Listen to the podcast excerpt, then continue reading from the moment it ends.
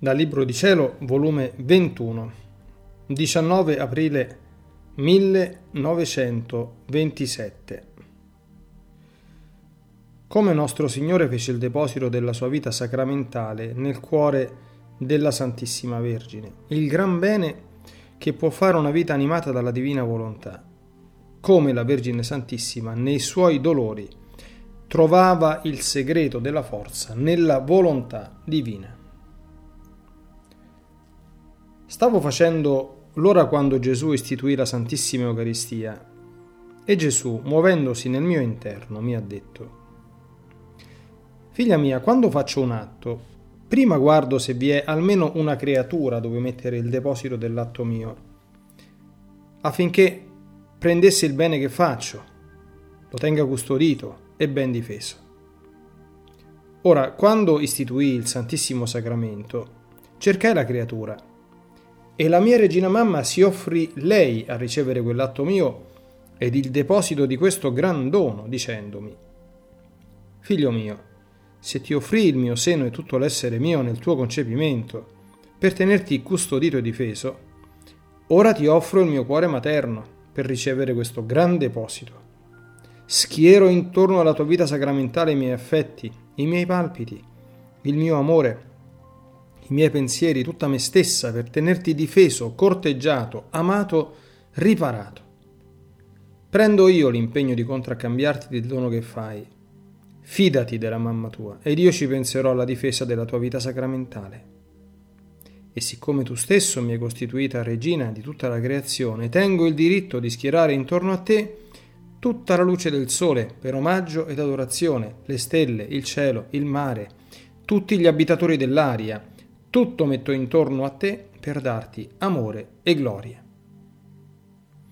Ora, assicurandomi dove potevo mettere questo gran deposito della mia vita sacramentale e fidandomi della mamma mia che mi aveva dato tutte le prove della sua fedeltà, istituii il Santissimo Sacramento. Era la sola degna creatura che poteva custodire, difendere e riparare l'atto mio. Vedi dunque, quando le creature mi ricevono, io scendo in loro, insieme con gli atti della mia inseparabile mamma, e solo per questo può durare la mia vita sacramentale. Perciò è necessario che scelga prima una creatura, quando voglio fare un'opera grande degna di me. Primo, per tenere il luogo dove mettere il mio dono. Secondo, per averne il contraccambio. Anche nell'ordine naturale fanno così. Se l'agricoltore vuole gettare il seme, non lo getta in mezzo alla strada, ma va in cerca del piccolo terreno. Prima lo lavora, vi forma il solco e poi vi getta il seme. E per esserne sicuro lo copre di terra, aspettando con ansia il raccolto per contraccambiarsi del suo lavoro e del seme che ha affidato alla terra. Un altro vuol formare un bell'oggetto, Prima prepara le materie prime, il luogo dove metterlo e poi lo forma. Così pure ho fatto per te. Ti scelsi, ti preparai e poi ti affidai il gran dono delle manifestazioni della mia volontà. E come affidai alla mia diretta madre la sorte della mia vita sacramentale, così ho voluto fidarmi di te, affidandoti la sorte del regno della mia volontà. Onde continuò a pensare a tutto ciò che il mio amato bene aveva fatto e sofferto nel corso della sua vita, e lui ha soggiunto. Figlia mia, la mia vita fu brevissima qua giù, e la maggior parte me la passai nascosto, ma ad onta che fu brevissima, perché la mia umanità era animata da una volontà divina, quanti beni non feci. Tutta la Chiesa pende dalla mia vita a sazietà beve alla sorgente della mia dottrina. Ogni mia parola è una fontana che imbocca ciascun cristiano. Ogni mio esempio è più che sole che illumina, che riscalda, che feconda e fa maturare le più grandi santità, che se volesse paragonare tutti i santi, tutti i buoni, tutte le loro pene ed il loro eroismo, messi di rimpetto alla mia vita brevissima, sarebbero sempre le piccole fiammette dinanzi al gran sole.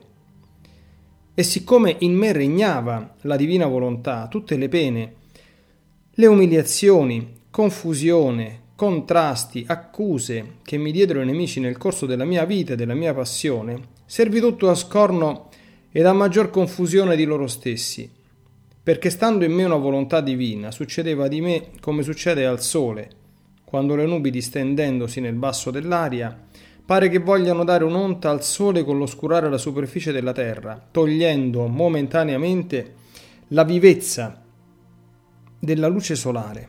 Ma il sole si ride delle nubi, perché esse non possono fare vita perenne nell'aria.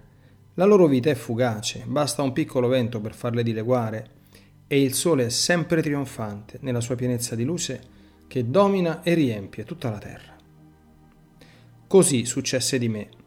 Tutto ciò che mi fecero i miei nemici ed anche la mia stessa morte furono come tante nubi che coprirono la mia umanità, ma il sole della mia divinità non lo poterono toccare. E non appena il vento della potenza, della mia volontà divina, si mosse, si dileguarono le nubi e più che sole risuscitai glorioso e trionfante, restando i nemici più scornati di prima. Figlia mia, nell'anima dove regna la mia volontà con tutta la sua pienezza, i minuti di vita sono secoli e secoli di pienezza di tutti i beni. E dove essa non regna, i secoli di vita sono appena minuti di beni che contengono. E se l'anima dove regna il mio volere soffrisse umiliazioni e contrasti e pene, sono come nubi che il vento del fiat divino scarica sopra di loro, con loro scorno, di coloro che hanno ardito di toccare il portatore del mio eterno volere. Dopo di ciò stavo pensando al dolore quando la mia mamma dolente e trafitta nel cuore si separò da Gesù lasciandolo morto nel sepolcro, e pensavo tra me. Come può essere possibile che ebbe tanta forza di lasciarlo? È vero che era morto, ma era sempre il corpo di Gesù. Come il suo amore materno non la consumò piuttosto per non farle dare un passo solo lontano da quel corpo estinto? Che eroismo! Che fortezza! Ma mentre ciò pensavo, il mio dolce Gesù si è mosso nel mio interno e mi ha detto Figlia mia, vuoi tu sapere come la mia mamma ebbe la forza di lasciarmi? Tutto il segreto della forza stava nella mia volontà regnante in lei. Essa viveva di volontà divina, non umana, e perciò conteneva forza incommensurabile. Anzi, tu devi sapere che quando la mia trafitta mamma mi lasciò nel sepolcro, il mio volere la teneva immersa in due mari immensi, l'uno di dolore e l'altro più esteso, di gioie e di beatitudini.